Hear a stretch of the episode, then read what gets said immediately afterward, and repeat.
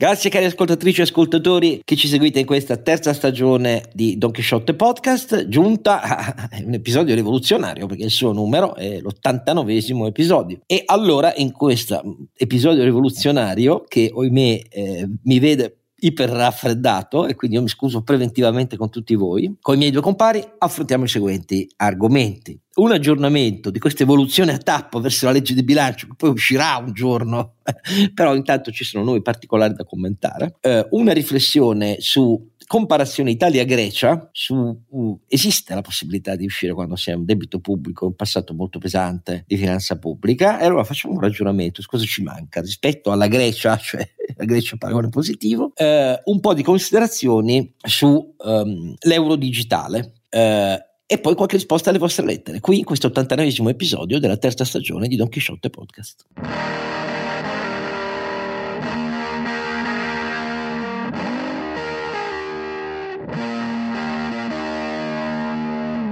Nella mancia eh, improvvisamente si è abbassata la temperatura e quindi Don Chisciotte si è beccato un bel raffreddorone e malgrado il suo vaccino eh, anti-influenzato travalente appena fatto. E io mi scuso per questo, ma grazie al cielo, come sempre, sono immuni dai difetti del vostro claudicante e, e c'ho pure un problema a un occhio, quindi all'occhio sinistro, quindi sto diventando proprio Don Chisciotte a tutti gli effetti oramai, però grazie al cielo i due compari sono invece immuni dai difetti fisici e soprattutto soprattutto mentali di Don Chisciotte e il primo che già avete sentito ridacchiare è ovviamente Sancio Panza. Renato Cifarelli che non ridacchia affatto perché fra tutti qua eh, cominciamo ad avere, almeno io comincio ad avere una certa età, quindi sì, i, i, malan, i, malanni di stagione ce li portiamo dietro tutti. Vi ricordo donchisciottepodcast.it, il sito dove potete trovare tutte le nostre puntate, dove potete anche trovare l'indirizzo email al quale scriverci i vostri commenti oppure scrivere i commenti sotto alle ai post sui, sulle varie puntate, ma poi c'è anche chi commenta su Facebook. Su e, e quali commenti, caro? E quali commenti? No, e, e rompe il nostro meta personale, il nostro metaverso, Pulutropos eh, personale, cioè personale nel senso che è nostro un pochino perché siamo amici, l'avete già sentito ronzinante. Caro Roberto Caramella Fè che come dire, è commosso, è commosso da, dall'affetto quasi calligrafico con cui i nostri ascoltatori ci scrivono eh, con lunghe lettere, con precisazioni. Eh, devo dire, sono commosso, Oscar. È, è bellissimo essere inondati di queste attenzioni. Io sono molto fiero di questa comunità eh, che ci segue perché eh, a ogni puntata arrivano osservazioni che testimoniano innanzitutto il fatto che continuate a sentirci dopo tanto tempo, alcuni proprio da tantissimo tempo, dagli anni della radio, quindi figuriamoci. Ma poi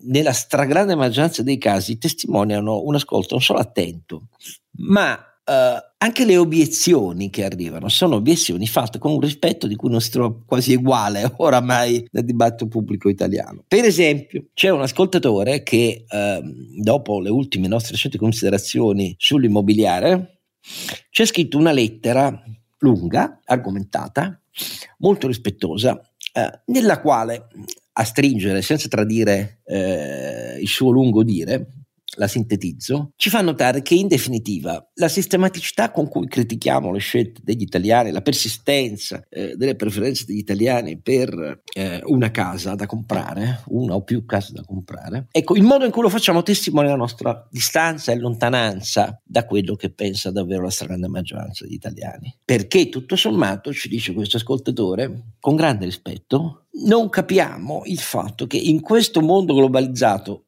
l'accusa è che a noi piace troppo, ehm, non capiamo che nei paesi in cui non c'è questa tradizionale e persistente volontà di dare un tetto sicuro sulla testa ai propri figli ai propri nipoti, impera non a caso invece un disordine sociale, una violenza sociale e differenze sociali ehm, che però sfociano nella violenza, in un conflitto esplicito, a differenza di quanto non avvenga in Italia. E lui è convinto, il nostro ascoltatore, molto rispettosamente, che una componente di questo sia proprio il fatto che gli italiani alla fine mantengono scelte tradizionali che però confermano che il nucleo forte poi dell'integrazione dei redditi, è la famiglia. E noi invece con il nostro amore per queste società anglosassoni, che sono di un modello diverso, che non gli piace troppo, uh, e noi con questa nostra quasi irrisione, lui non usa il termine irrisione, ma insomma lo fa capire, diamo semplicemente l'idea di non capire gli italiani, di non rispettarli e di amare poi modelli di società e di mercato che nella realtà non sono superiori al nostro. Ecco, è un'accusa culturale prima che economica, e l'ha in particolare con Carlo Alberto, che è visto come il, il, globalista per eccellenza.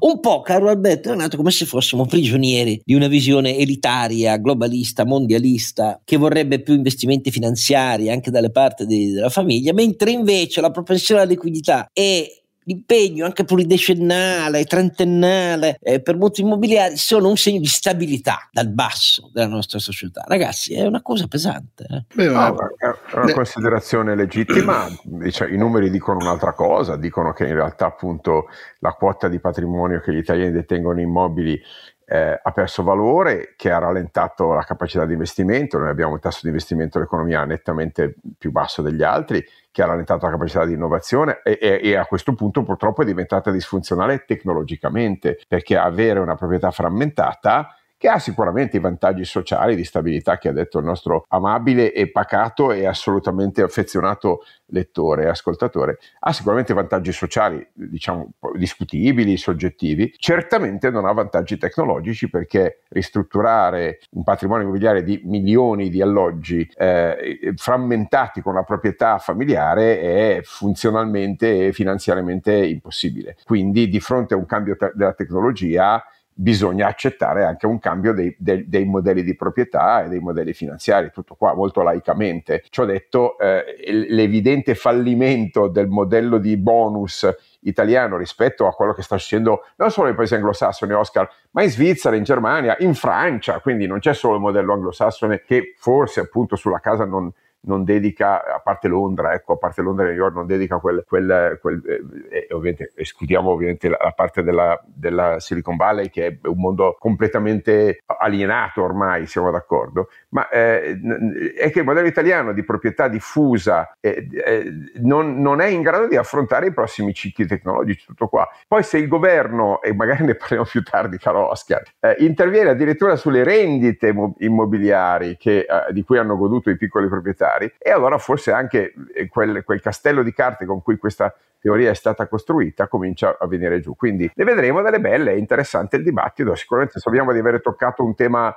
eh, eh, un nervo scoperto degli italiani, ma secondo me è giusto farlo assolutamente. Poi c'è un altro ascoltatore, però aspetta, no, c'è Renato. Renato. No, per quanto riguarda me, devo dire che probabilmente l'accusa è anche vera, nel senso che eh, io per mentalità, per il mestiere che faccio, per per quello che faccio tutti i giorni, sono probabilmente portato ad astrarmi un po' da quelle che sono il, il quotidiano e, e, il mio paese. Sapete che io lavoro praticamente più o meno nella maggior parte dei paesi del mondo e quindi ho, ho probabilmente effettivamente una visione eh, diversa da, da chi magari è più legato al suo territorio. Quindi sono opinioni diverse. Dopodiché sono, sono convinto che, e sono sempre stato convinto, che sarebbe molto più utile investire in, in, società che non in immobili. Però, sai, questa è una mia personale visione, probabilmente dovuta anche al fatto che faccio quello di mestiere. Quindi, eh, poi la casa l'abbiamo, ce l'abbiamo e l'abbiamo comprata naturalmente, eh, però per, per per eh, una questione proprio personale di vita mia è evidente che per me vale molto più la pena di investire in, so- in una società che non in un immobile, però capisco che è una visione completamente diversa da quella della maggior parte delle persone. E grazie anche all'ascoltatore che con una puntuta sottigliezza ma non, la sottigliezza è sentire con precisione come scandiamo ogni parola, ci fa notare che insomma non è molto commendevole che chi eh, commenta vicende comparate economiche, finanziarie e politiche del mondo sbagli a pronunciare ehm, il nome della destra ehm, più nazionalista anti-immigrati razzista tedesca, cioè quella di AfD, cioè Alternative for Deutschland, perché il nostro ascoltatore ci becca dicendo, eh no, voi pronunciate all'inglese, non fate sentire la E finale. E dice anche, caro, caro Alberto, in Bocconi troverai pur qualcuno che ti insegna un po' l'accento tedesco. Devo ammettere che questa precisione assoluta, alternative für Deutschland, non alternative Deutschland, noi a questo ascoltatore diamo un premio particolare perché eh, chapeau, ecco, è vero, hai perfettamente ragione e il commento che abbiamo fatto è che siamo fieri di avere ascoltatori che ci, ci correggono, le, ci correggono eh, le vocali. Cioè. Le vocali che se, se permettete ci siamo sentiti un po' ricchi per questo rispetto sì, a quello che si sente nell'informazione generalista italiana. È un grande privilegio e quando dico, io ho ricevuto queste cose sono commosso per l'attenzione, la cura la, la, e anche come dire, l'esige, l'esige, l'essere esigenti, no? E, e sì, da, che significa da voi ci si aspetta che non sbagliate neanche una vocale. E, e questo devo dire, eh, fate benissimo a incalzarci così. Eh, è così che si migliora. Grazie a voi. Allora, a proposito di miglioramenti, o meglio, diciamo, di, versi- di cambiamenti di versioni. Esatto, di, versioni cioè. in itinere della legge di bilancio, che, il cui testo ancora non c'è, però c'è adesso uno scheletro di una novantina di, di, di, di articoli, per così dire, in cui eh, si articolerebbe, scusate la litterazione, il testo che sarà poi sviluppato, ce l'hanno promesso adesso per venerdì, vediamo. Nel frattempo però questo schema tradotto in un documento è quello che è stato mandato a Bruxelles per il primo esame. L'esame di Bruxelles non sarà in tempi brevissimi. Eh. Detto tutto questo, qualcosa da commentare c'è e, e, da cosa cominciamo? Cominciamo dal primo modulo? Beh, io comincerei dal fatto che ormai, secondo me, è abbastanza una stortura il fatto che vengano fatte delle conferenze stampa in cui viene illustrata una legge che è ben, ben, al di là da venire, cioè poi devi anche eh, correggere il comunicato stampa. Mi sembra che siamo. No, sono testi a... che evidentemente il Consiglio dei Ministri approva, ma non approva il testo, quindi eh, si prende in giro anche l'idea dell'approvazione da parte del Consiglio dei Ministri. C'è un sì di massima, un testo che poi viene elaborato cioè, dopo. Io capisco che la legge non ammette ignoranza, però poi però ormai diventa veramente difficile capire cosa è in vigore, cosa non è in vigore, vengono fatti gli annunci, poi non capisci se è un decreto legge, se è una legge, se, cioè, cosa è stato fatto e la confusione regna sovrana. Poi magari questo è l'obiettivo, però devo dire che dal punto di vista di chi fa il mio mestiere, quindi deve cercare di fare una certa pianificazione anche a livello finanziario, anche a livello fiscale, eh, diventa abbastanza difficile operare. Allora, Cominciamo appunto dal piatto forte. Il piatto forte, poi c'è un'infinità di cose di cui vedrete nella legge di bilancio, lo scopriremo solo eh, leggendola bene e vedrete che sarà piena di cose ancora rilevanti. Ma insomma, dal punto di vista quantitativo, e dal punto di vista dell'enfasi anche nella comunicazione che è stata fatta nella, nella legge di bilancio, sapete oramai tutti, immagino, che il, il piatto forte della decisione di alzare eh, la finta copertura, cioè fatta in deficit, è quella che riguarda la somma eh, di due interventi, entrambi della durata di un solo anno. Eh, il primo viene definito enfaticamente il primo modulo di applicazione della riforma fiscale e riguarda l'innalzamento fino a 28.000 euro ehm, di ehm, reddito lordo dell'aliquota nominale del 23%, ehm, quindi un accorpamento che comprende l'aliquota più bassa, le aliquote passano da 4 a 3, poi oltre a 4 c'è anche il prelievo di solidarietà, però insomma le aliquote IRPEF passano così da 4 a 3 e si estende eh, la platea dei milioni soggetti all'aliquota più bassa, il 23%.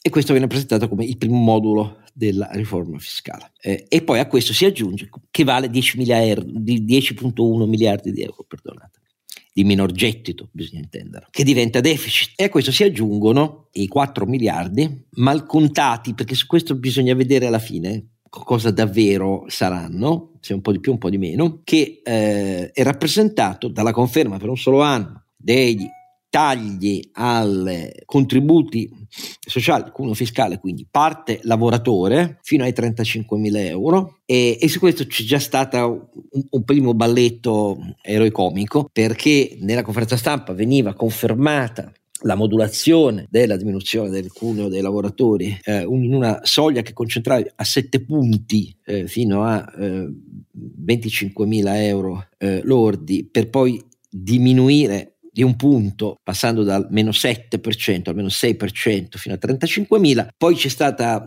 una correzione in cui invece dai 25.000 ai 35.000 componevano diversi scaloni intermedi in cui il, il taglio diminuiva, poi pare invece che si sia tornati alla versione precedente. Su tutto questo vi segnalo, ha scritto un meraviglioso articolo, anzi meraviglioso articolo insieme Luciano Capone e Carlo Stagnaro. Ma detto questo, questo è il primo modulo, diciamo così. Io sono molto critico verso questo primo modulo, che secondo me è, pregiudica l'idea di una riforma fiscale organica e strutturale. Perché? Una riforma organica e strutturale in un paese come l'Italia deve partire dalle domande a cui bisogna dare risposta nel nostro paese ehm, non scoprirete solo a pezzi quello che possiamo fare a seconda della quantità di deficit che possiamo fare anno per anno. Questa è la negazione di una visione organica. Eh, ricapitoliamo un secondo. Eh, una riforma fiscale organica deve partire da un problema fondamentale in Italia, cioè noi abbiamo una spesa pubblica che è arrivata a 1100 miliardi.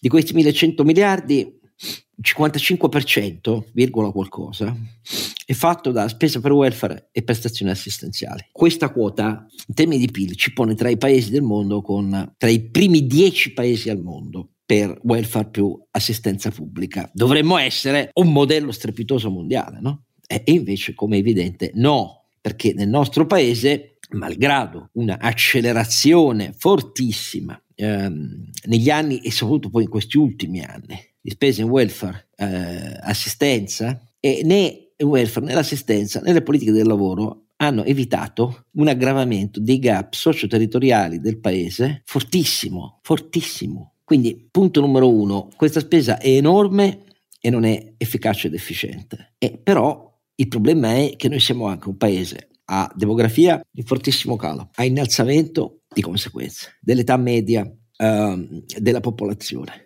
questo significa tutta una serie di cose. Ci vuole più welfare, più assistenza per questo. Eh, ci vuole un sistema previdenziale che regga anche questo, cioè al venire meno di corti anagrafiche intere di coloro che versano i contributi un sistema a ripartizione come il nostro è essenziale per la tenuta dei conti. E una riforma organica deve partire dal presupposto devo dare attraverso la rimodulazione delle imposte, qualunque sia la rimodulazione scelta, meno imposte sui flussi, cioè sul reddito, io sono d'accordo con questo, però significa a quel punto più imposte sugli stock. Se io devo tenere in piedi il welfare così com'è, come lo vogliono tenere loro, anzi tutti chiedono un welfare e un'assistenza più ampia, e allora bisogna trovare altro gettito, non meno gettito. E mi devi dire come lo fai. Cosa aumenti? Le patrimoniali? Aumenti l'IVA? Eh, eccetera, eccetera. Per ciascuna di queste ipotesi ci possono essere validissime argomentazioni, però me lo devi dire e mi devi far capire che vuoi fare questa cosa qui e la vuoi fare così, per questo obiettivo e magari anche perché nel frattempo rimoduli e rendi più efficace la spesa, eccetera, eccetera, e quindi puoi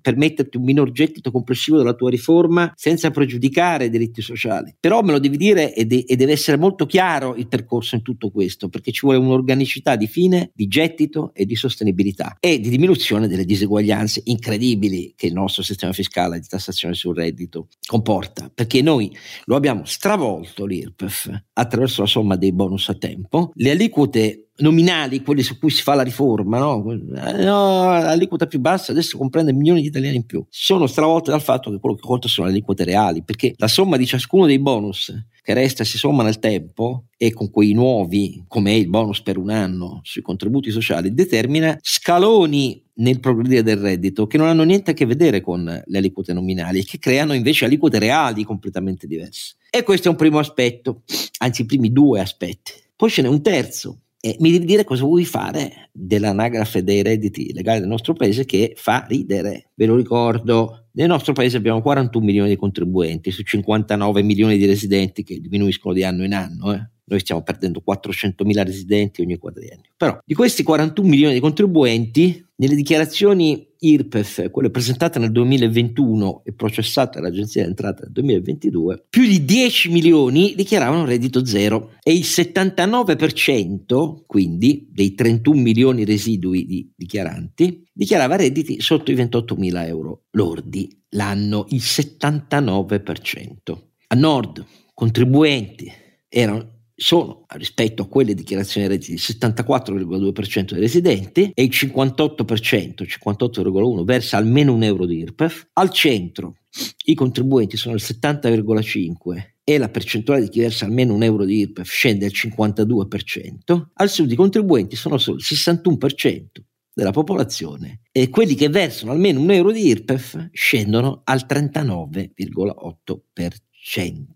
Perdonate, queste cifre non sono credibili perché dovremmo essere un paese i cui consumi, le cui spese per giochi, eh, le cui vacanze e così via, con una se i redditi fossero questi, niente torna per capirci. Però intanto questa è la realtà. E qual è l'effetto di questa realtà? Un effetto più che paradossale, cioè nel 2021 il 42% dei contribuenti eh, questo 42% dei contribuenti pagava solo l'1,9% del gettito IRPEF. L'80%, l'80% dei contribuenti pagava solo il 27,9% dell'IRPEF, mentre il 72% dell'IRPEF veniva dal 20% dei soggetti con reddito oltre i 29.000 euro lordi. A questo aggiungete che su 16 milioni di pensionati quasi il 46% è in tutto o in parte o in buona parte a carico della fiscalità generale perché non ha versato nella propria vita contributiva almeno 15 anni di contributi e quindi non ci ha neanche pagato imposte sopra ed è a carico della minoranza assoluta di contribuenti che versano l'IRPEF. Sono a carico della minoranza assoluta di quelli che versano il più dell'IRPEF perché le loro pensioni non verrebbero integrate a prescindere dai pochissimi anni di contributi versati se non ci fosse la fiscalità generale che regge su questa minoranza assoluta eh, di contribuenti. Ecco, allora di tutte queste cose non si tiene in nessun conto quello, nel primo modulo che interviene sullo scaglione più basso dell'IRPEF. Guardate che se andiamo a vedere le cifre ufficiali dell'IVA, i paradossi sono l'altra faccia della medaglia di quelle dell'IRPEF, eh? in cui la Lombardia da sola con 10 milioni di contribuenti paga un IVA che versa allo Stato, perdonatemi, un'imposta sul valore aggiunto che è più di tre volte superiore al sud che ha tre volte gli abitanti della Lombardia. Vi?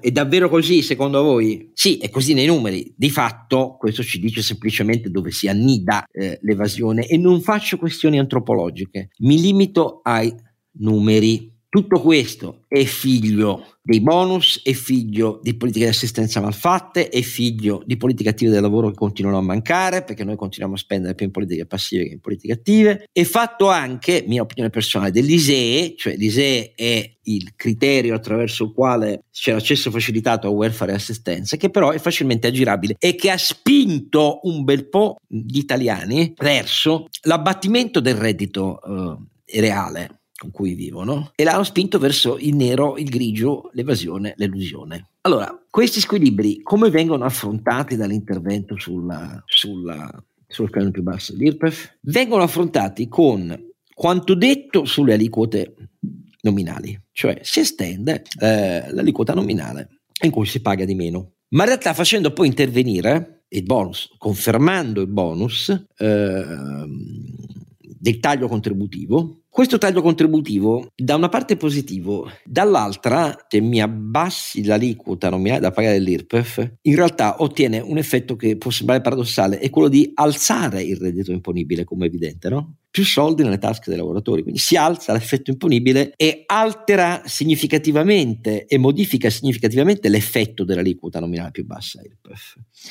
Questi giornali sembrano non tenerne conto. Dico di più, nel calcolo degli effetti sullo scalino più basso dell'IRPEF bisogna tenere conto poi di tutti gli altri bonus che restano rispetto al reddito lordo, in particolare per esempio fino a 15.000 euro del TIR, il trattamento di integrazione del rapporto sui redditi, che vale 1.200 euro. Facendo tutti questi calcoli complessi, il Sole 24 Ore la settimana scorsa ha pubblicato in due giornate due pagine con le intere tabelle, se uno si mette a fare il conto di questo primo modello, di primo modulo IRPEF su reddito da lavoro dipendente e a parità di reddito in progressione per la stessa quota di reddito, quanto è l'aliquota reale IRPEF e qual è l'imposta pagata IRPEF per il lavoratore dipendente, il lavoratore autonomo soggetto a forfè del 15% fino a 85.000 euro. E il lavoratore autonomo non soggetto a forfè, inciso, per paradosso, noi escludiamo dall'agevolazione forfettaria i lavoratori autonomi con le più alte spese eh, di struttura o di investimento, virgola, cioè quegli autonomi che creano maggior valore aggiunto. Mistero della fede anche per me questo, cioè quelli li penalizziamo con le aliquote più alte, gli altri invece, i piccoli che tanto stanno a cuore a Salvini alla destra, ecco quelli li agevoliamo col 15%. E l'effetto di vedere a parità di, a parità di reddito le diversità che restano, per me è la parola fine sulla credibilità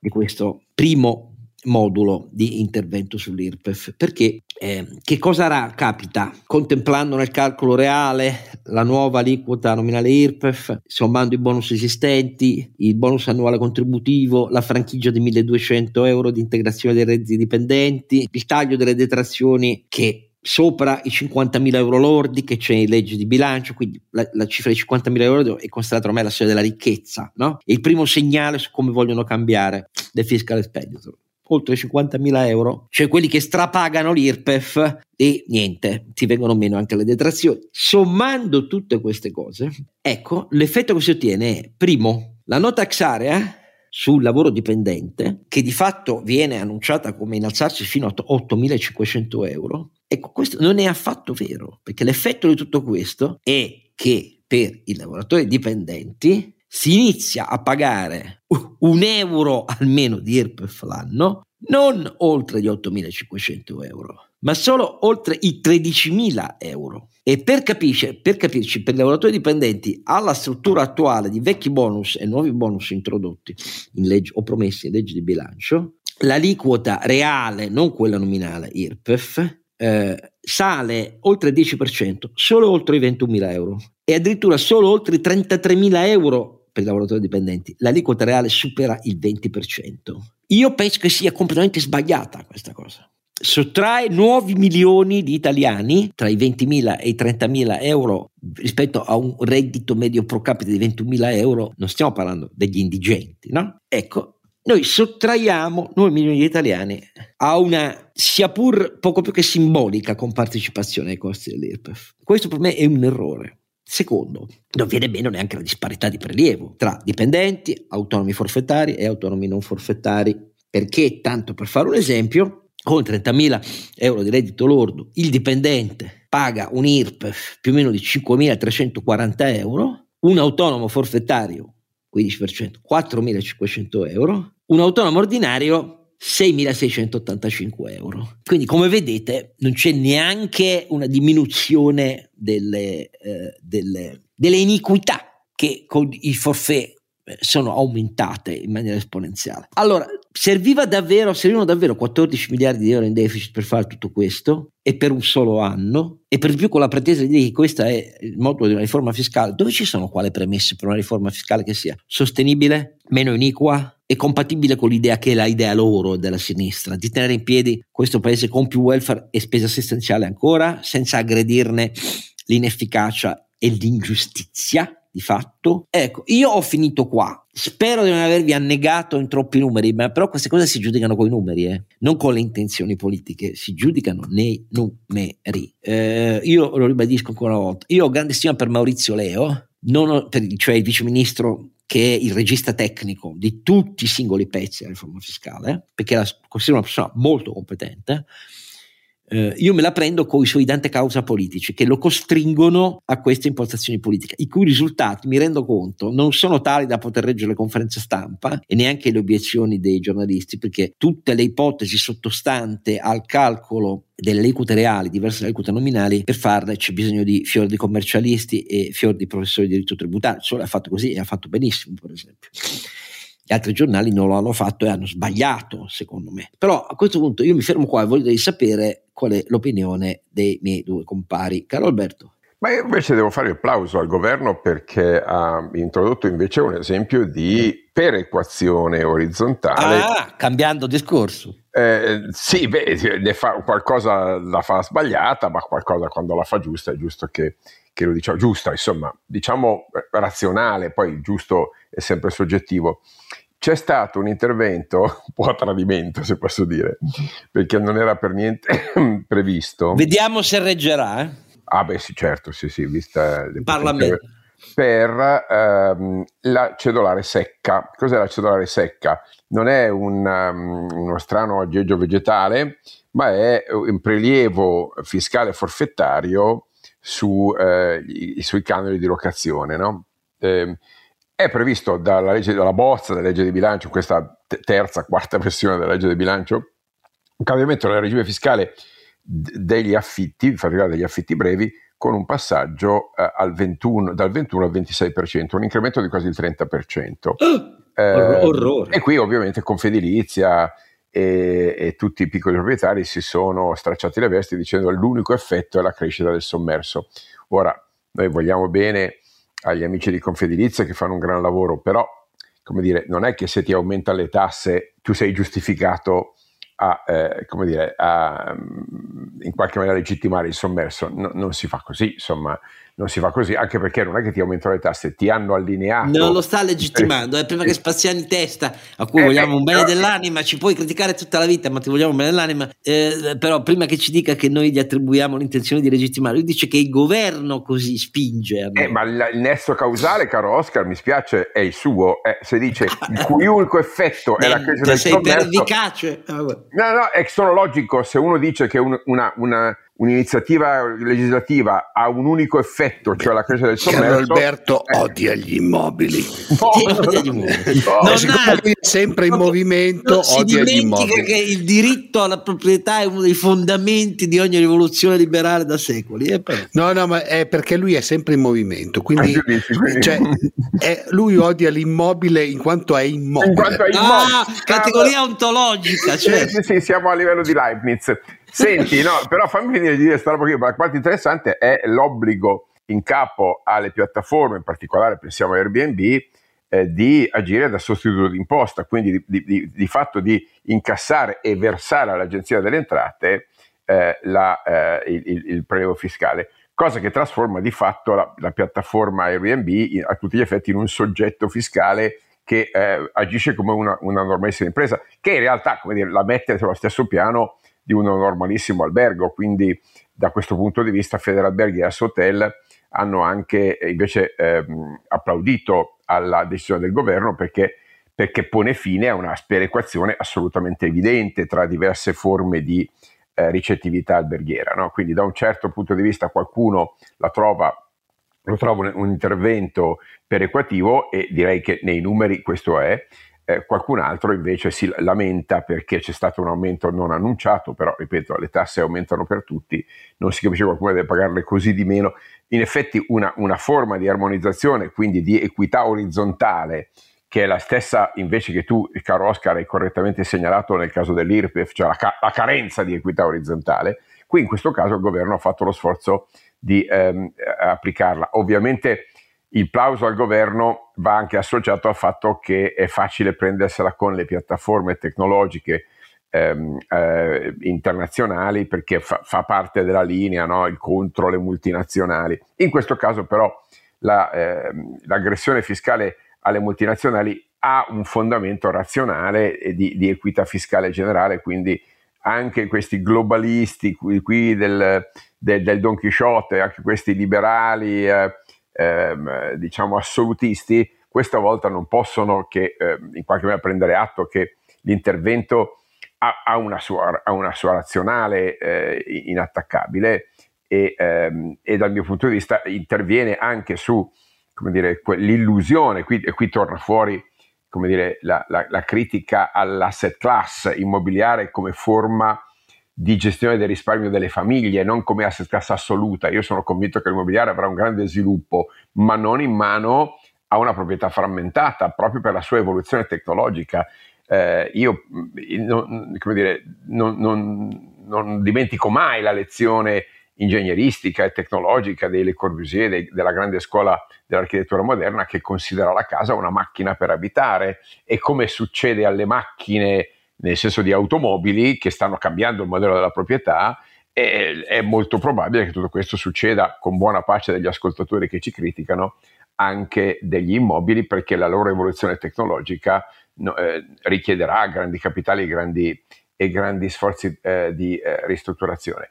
Ciò detto, chi pensava di poter beneficiare della proprietà immobiliare come forma di rendita fiscalmente privilegiata usando anche i benefici delle tecnologie digitali per il, il, l'incontro tra domanda e offerta, a questo punto riceve dal, dal, governo una risposta ferma e cioè eh, verrete trattati come eh, le altre forme di recettività alberghiera. Ecco, mi aspetto che questa cosa qui prima o poi venga in qualche maniera estesa anche agli affitti privati, perché anche lì non è molto giusto, voglio dire che è un po' come togliere i BTP dall'ISEE, no? non si capisce perché il governo debba decidere che forme di patrimonio eh, invece non sono ricchezza, no?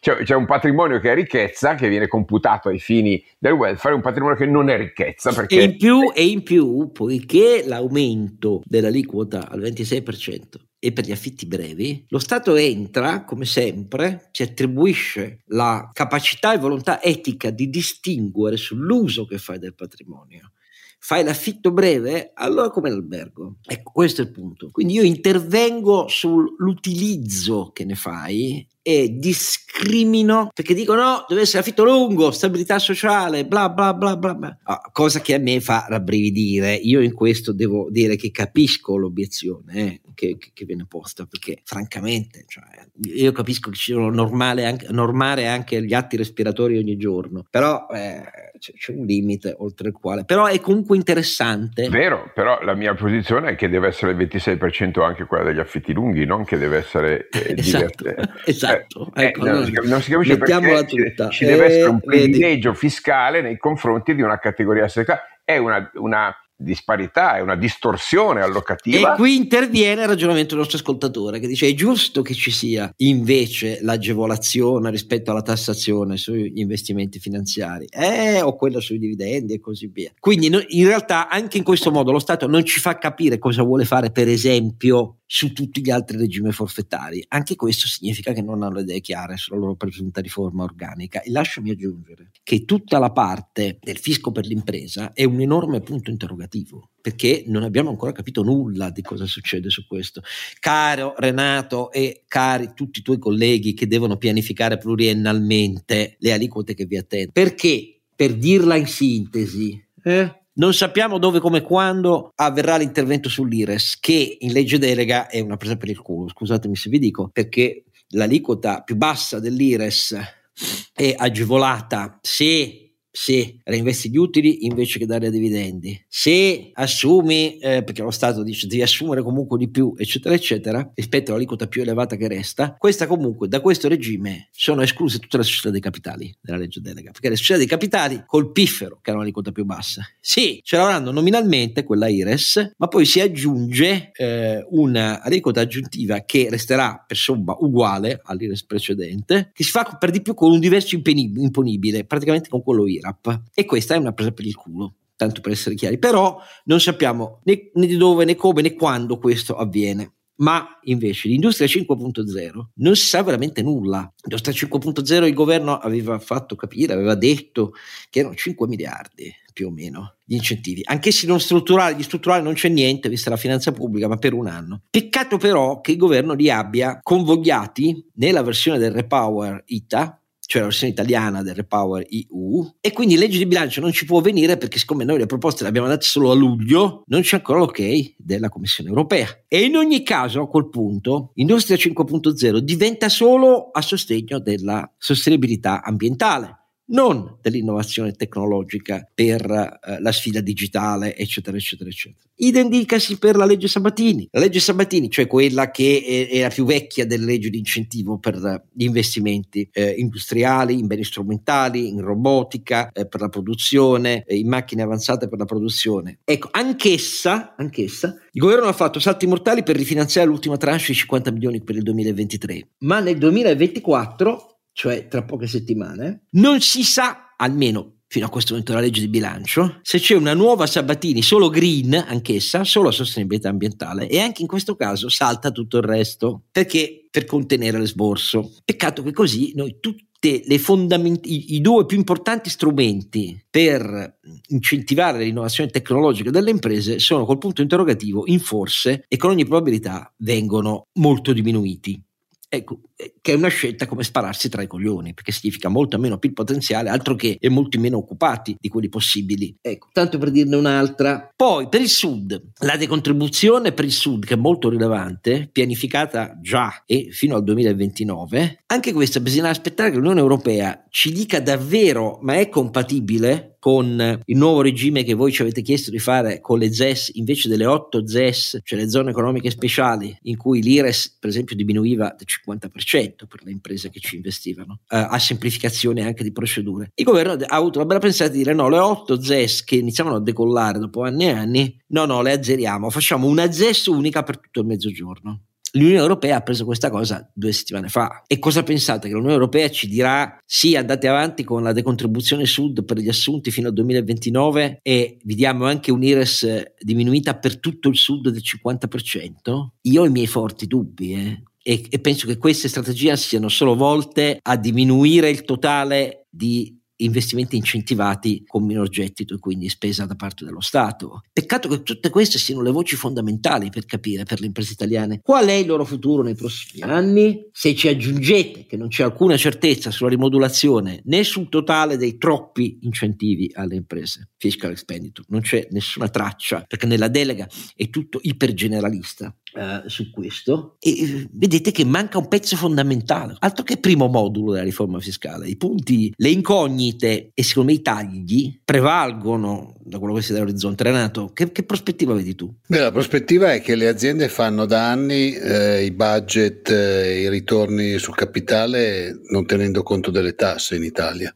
perché eh, sono una variabile impazzita e quindi tu speri che ci sia una certa stabilità, ma alla fine lo fai a prescindere dalle tasse. Io quello che ho notato di, di questa finanziaria è che mi sembra che si stia cercando di ritirare fuori lo statuto del contribuente, sarebbe una cosa molto, ah, molto importante, ah. sarebbe una cosa molto importante se poi venisse rispettato perché il passato non ci dice esattamente quello. Perché Quindi vedremo cosa tira fuori. L'intenzione sarebbe quella di innalzare nella gerarchia delle fonti legislative italiane, sapete che è una legge ordinaria, quindi aggirabile da qualunque altra legge, il governo vorrebbe conferirgli uh, un rango più elevato quindi per rendere più difficile l'aggiramento, equiparandola come fonte a una legge costituzionale, pur non considerando una legge costituzionale a tutti gli effetti, eh, il che significa che per modificarla hai bisogno di una maggioranza diversa in Parlamento, ma insomma c'è questa prima cosa. La seconda è quella di un garante autonomo del contribuente, dei diritti del contribuente, sì, nominato dai governi, ma insomma con una durata tale che non coincide poi con la durata dei governi, e ovviamente il potenziamento, questo io glielo riconosco a Maurizio Leo,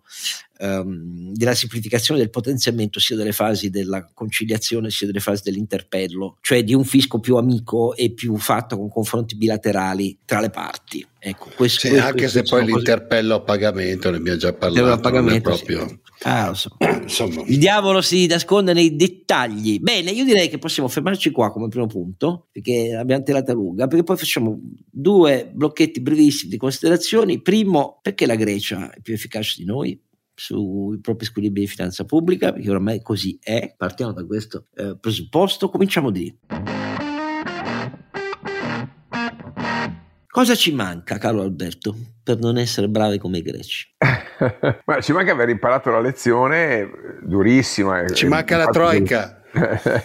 crudele di una crisi del debito sovrano e di una lezione storica, direi dimenticabile, spero per gli amici greci, di eh, tentativi di magheggio e di, e di diciamo, carenza di trasparenza, che poi si è in realtà tradotta in una scelta politica molto democratica, in cui c'è stata alternanza, c'è stata la sinistra che avendo promesso sfracelli poi in realtà si è comportata in maniera assolutamente direi eh, rigorosa e affidabile.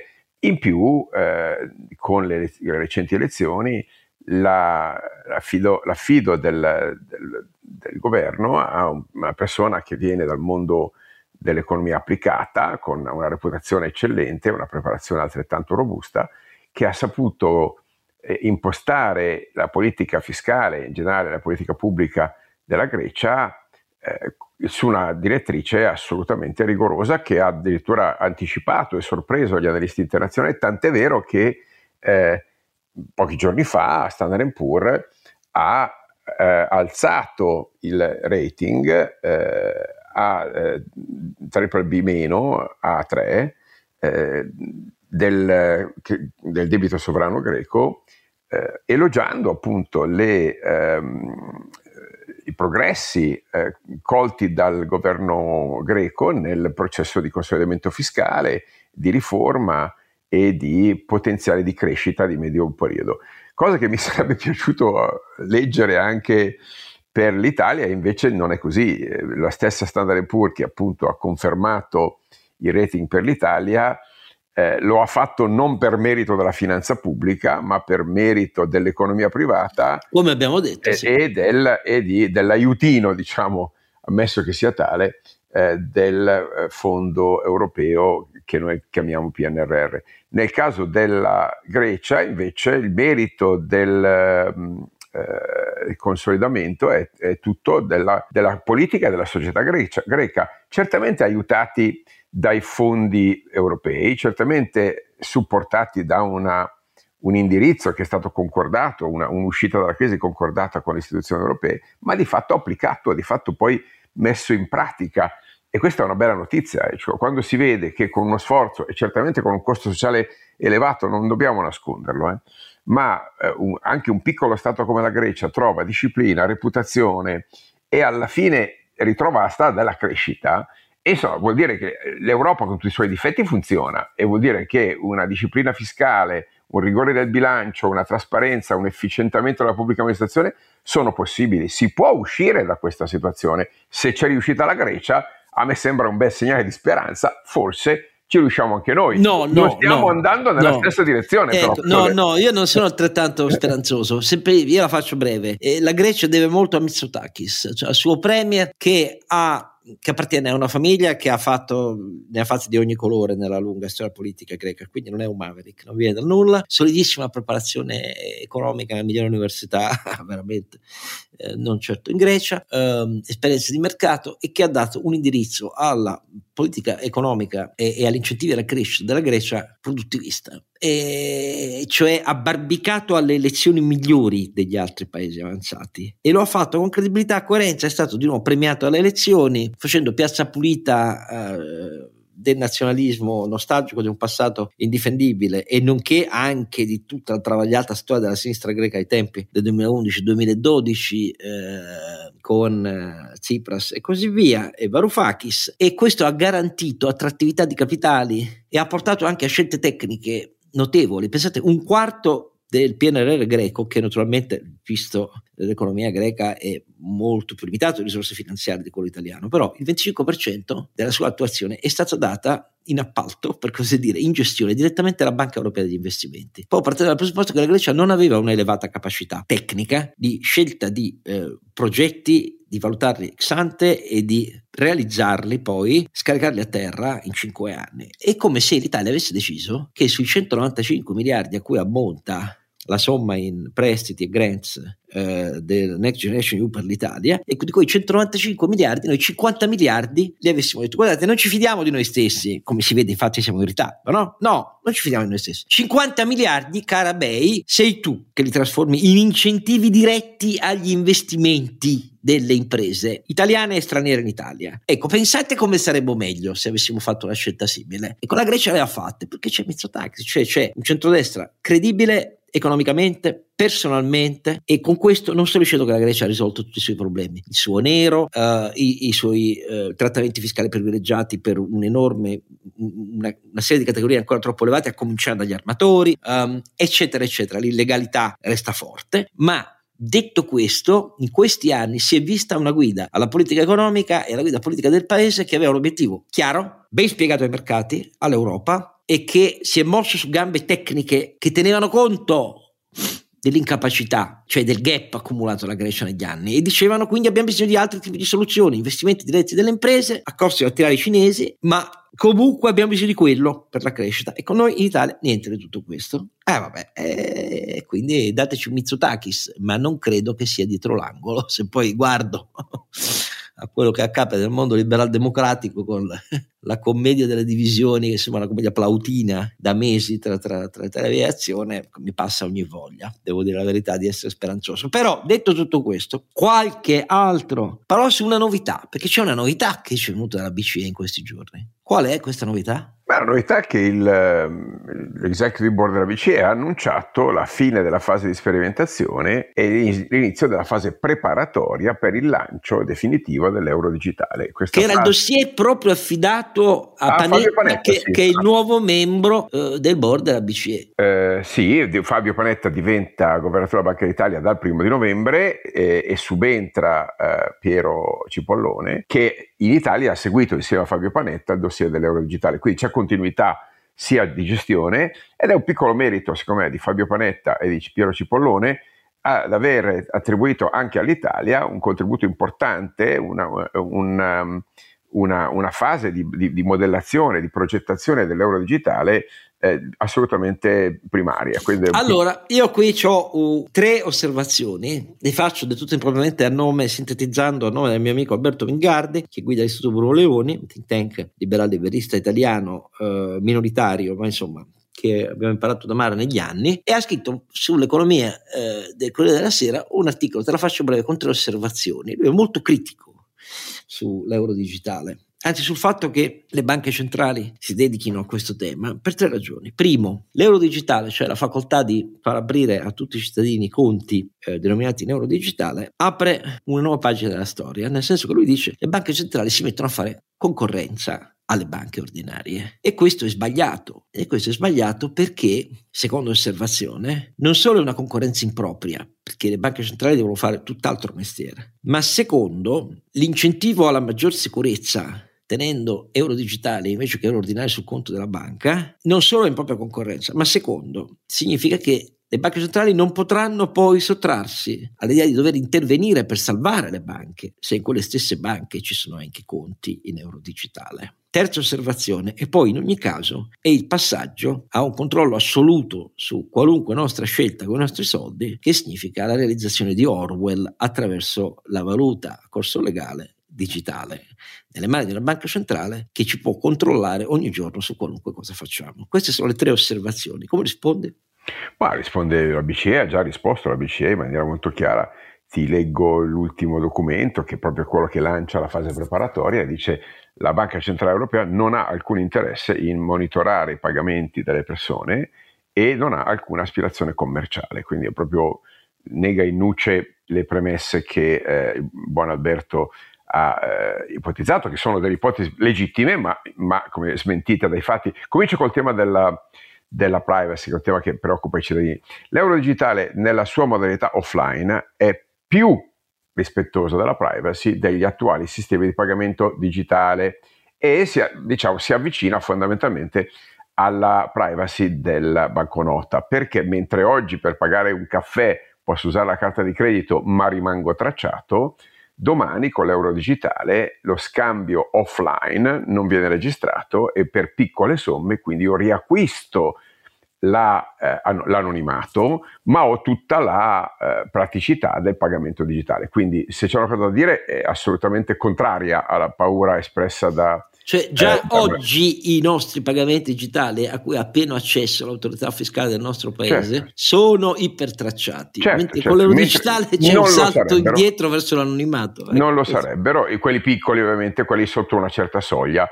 quelli sopra una certa soglia già oggi sono ovviamente tracciati, ci sarebbe un vantaggio ulteriore eh, dal punto di vista dell'anti-money laundering, cioè della prevenzione del riciclaggio del denaro, e cioè io posso sapere in caso di violazione ovviamente da, da dove vengono quei, quei, denari, quindi con un elemento di sicurezza e di prevenzione dei crimini molto più potente. Questo lo dico perché ovviamente il, il carico di eh, attività eh, di prevenzione della, eh, del riciclaggio del denaro è diventato pesantissimo negli ultimi anni e, e costa molto alle banche. No? Questa cosa verrebbe significativamente ridotta come peso, fis- come peso dei costi. Certamente le banche ci rimettono molto in commissioni, ma ci rimettono molto in commissioni anche le grandi piattaforme americane. Io ricordo che insomma è un po' un paradosso che noi europei eh, che usiamo l'euro per pagarci fra di noi, dobbiamo poi in realtà pagare le commissioni alle piattaforme di pagamento americane che voglio dire ci fanno anche il favore di aver innovato e siamo molto grati per il lavoro che hanno fatto, ma ci costano alcune decine di miliardi di euro all'anno in Europa queste commissioni, mentre l'euro digitale, fammi dire, si paga da solo e di fatto abbatte molte delle commissioni di pagamento che oggi vengono, eh, vengono eh, imposte o, o, o, al, o, al, merchant, quindi o, all'esercente o al, o al titolare di carte di credito. Quindi anche tutte le obiezioni attuali, ah, il POS verrebbe meno perché in linea teorica i pagamenti sarebbero gratuiti, non ci sarebbero commissioni. Quindi le banche certamente eh, guardano male l'euro digitale perché gli erode un, una fetta commissionale, almeno le banche che, vengono, che vendono sistemi di pagamento, eh, gli erode qualche, qualche sicuramente fonte commissionale, gli toglie anche una serie di costi operativi, però bisogna dire. Um, la preoccupazione però di Alberto è una preoccupazione sulla, eh, sulla, sulla politica monetaria pura, quindi sul tema dei sistemi di pagamenti devo dire eh, la fase preparatoria dell'euro digitale è stata disegnata molto bene e in realtà, ripeto, per chi ha paura, il contante rimane, rimane probabilmente, come dire, il suo uso costerà un po' di più perché già oggi costa caro, viene sussidiato, costa qualche miliardo solo in Italia per la stampa, per il controllo, per l'assicurazione, per il trasporto, quindi rimarrà perché questo è un impegno della banca centrale ed è giusto che rimanga per la sua praticità, ma oggettivamente l'euro digitale è come il contante dal punto di vista dell'anonimato, sua, nelle sue versioni di pagamento quotidiano, cioè stiamo pagando, parlando dei 10 euro, 50 euro, dei 100 euro, non certamente dei grandi pagamenti. I grandi pagamenti hanno l'obbligo di passare attraverso una modalità online e la modalità online è identificata e tracciata. Niente di strano, succede già anche oggi. Il vantaggio che abbiamo è che non ci paghiamo le commissioni sopra, quindi in termini di anonimato è un guadagno rispetto ad oggi, in termini di costo economico è un nettissimo risparmio rispetto, ad oggi. Questa è una cosa innegabile, caro Oscar, una questione di opinioni, no? È stato progettato per quello e questo fa, no? Quello che dice Alberto Mingardi sul, eh, sull'economia, che è una posizione interessante, eh, è l'enorme potere che eh, le banche centrali potrebbero avere nel controllare il valore della moneta, la sua funzionalità, la sua programmabilità, la sua condizionalità. Questo è vero in teoria, però in questo momento il disegno attuale dell'euro digitale non prevede queste funzioni. Quindi a pensare male forse si fa peccato anzi scusate, si fa sicuramente peccato, ma forse ci si azzecca, in questo momento però è solo pensare male. In realtà, eh, se ben utilizzata, la moneta digitale che avremo a questo punto fra un paio d'anni, eh, diciamo primo gennaio 2026 più o meno, eh, eh, quindi prepariamoci perché è dietro l'angolo, ma d'altra parte i cinesi la stanno già usando da un anno e mezzo, gli indiani la stanno già usando da Natale dell'anno scorso, ci sono più, oltre 100 banche centrali mondiali che stanno pianificando l'introduzione di una eh, moneta digitale ufficiale. Perché? Perché i sistemi di pagamento ormai vanno in quella direzione, perché usare monete vecchie su sistemi di pagamento nuovi con rischi di cyber security, di attacchi, di resilienza, sembra a tutte le banche centrali, certamente sembra alla Banca Centrale Europea, molto inefficiente e non un buon servizio ai cittadini. Ed è vero, è un buon punto, noi paghiamo tante commissioni, non abbiamo un livello di servizio adeguato eh, e, e, certamente questa cosa semplifica tutto e costa tutto di meno ed è tutto più tutelato. La cosa invece eh, eh, sicuramente corretta del, del, punto di Alberto Mingardi è il tema del rapporto tra banca centrale e banche commerciali.